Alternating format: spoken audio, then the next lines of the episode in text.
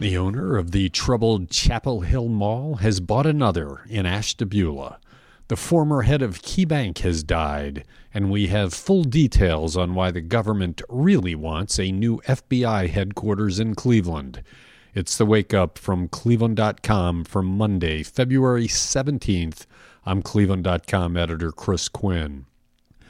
The owner of Akron's Chapel Hill Mall, which is being foreclosed on by Summit County for unpaid taxes and other bills topping three quarters of a million dollars, just bought another mall in Ashtabula for more than $10 million. The title to Ashtabula Town Square was transferred Tuesday to the newly formed Ashtabula Mall Realty Holdings LLC, which is operated by New York based Kohan Retail Investment Group. Kohan also operates Chapel Hill Mall Realty Holdings LLC, which owes Ohio Edison nearly 200,000 on top of what it owes to the county. Michael Kohan of the Kohan Retail Investment Group has not responded to calls or emails from cleveland.com. The company owns dozens of malls across the country, including Richmond Town Square and Richmond Heights. In an interview with the Star Beacon, which first reported this story, Kohan said he hopes to increase traffic and add tenants at the Ashtabula Mall, which is at about half capacity. A top Cleveland mover and shaker in a previous decade has died. Former KeyCorp chairman and CEO Henry Meyer died suddenly in his sleep Tuesday in his home in Naples, Florida. He was 70. Meyer became KeyCorp's president in 1997 and CEO in 2001. He led the company through the Great Recession, keeping it afloat as competitors National City and AmTrust collapsed. His successor, Beth Mooney, lauded Meyer's leadership as CEO, saying he helped build a diverse and inclusive culture at the company. She called him a tireless champion of Cleveland. Meyer served as board chair for the Greater Cleveland Partnership, the region's influential chamber of commerce, and served on many boards, including the United Way, University Hospitals, and University School. Cleveland.com's Rich Exner says to pick your spin. Donald Trump can accurately say the nation's job count is up 6.6 million since he took office three years ago. Yet the Democrats can correctly say that jobs growth has been down under Trump from what it was during Barack Obama's final three years. Rich added historical context to this issue, looking at the trends dating back to Jimmy Carter, and found that Trump is in the middle of the pack. Overall, more jobs have been added under Democratic presidents than Republicans.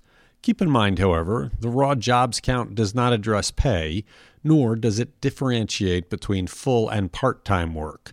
You can read all the details in Rich's story on our website. Cleveland.com's Eric Heisig got to the bottom of why the federal government wants a new FBI headquarters in Cleveland 18 years after moving into a prominent building on Lakeside Avenue.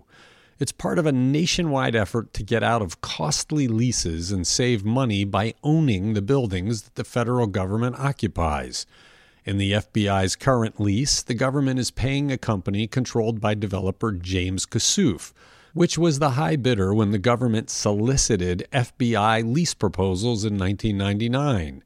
The original lease, which included extra payments for $10 million in building improvements that the FBI wanted, expired in 2012, but the government kept extending that lease at what it now believes was an excessive rate. By owning a new building, the government says it can save taxpayers $6 million a year. President Donald Trump put $80 million into his proposed budget to build the FBI's new Cleveland home. Concert promoter AEG has pulled the plug on public ticket sales to Justin Bieber's Changes Tour, dates in Cleveland and Columbus, blaming logistical production concerns. But a veteran Cleveland based ticket broker says the real reason is likely weak sales for the shows August 14th at First Energy Stadium in Cleveland and August 8th at Ohio Stadium in Columbus.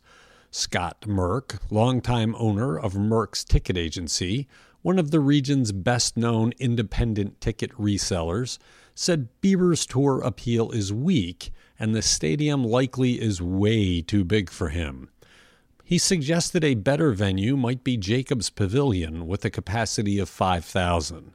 Fans trying to buy tickets to the Cleveland show via Ticketmaster were soon greeted with a statement about ticket sales being delayed. Merck predicts the Cleveland show will be postponed or canceled. The tour isn't selling, he said. He had sellouts in Cleveland at the Wolstein Center in 2010 and at the Q in 2013 and 2016. He was hot then, but I think his audience has moved on. Those girls who were 16 back then are college age or older. They've moved on. He's married. Now they are over him. Thanks for listening to The Wake Up. We'll be back with another edition tomorrow.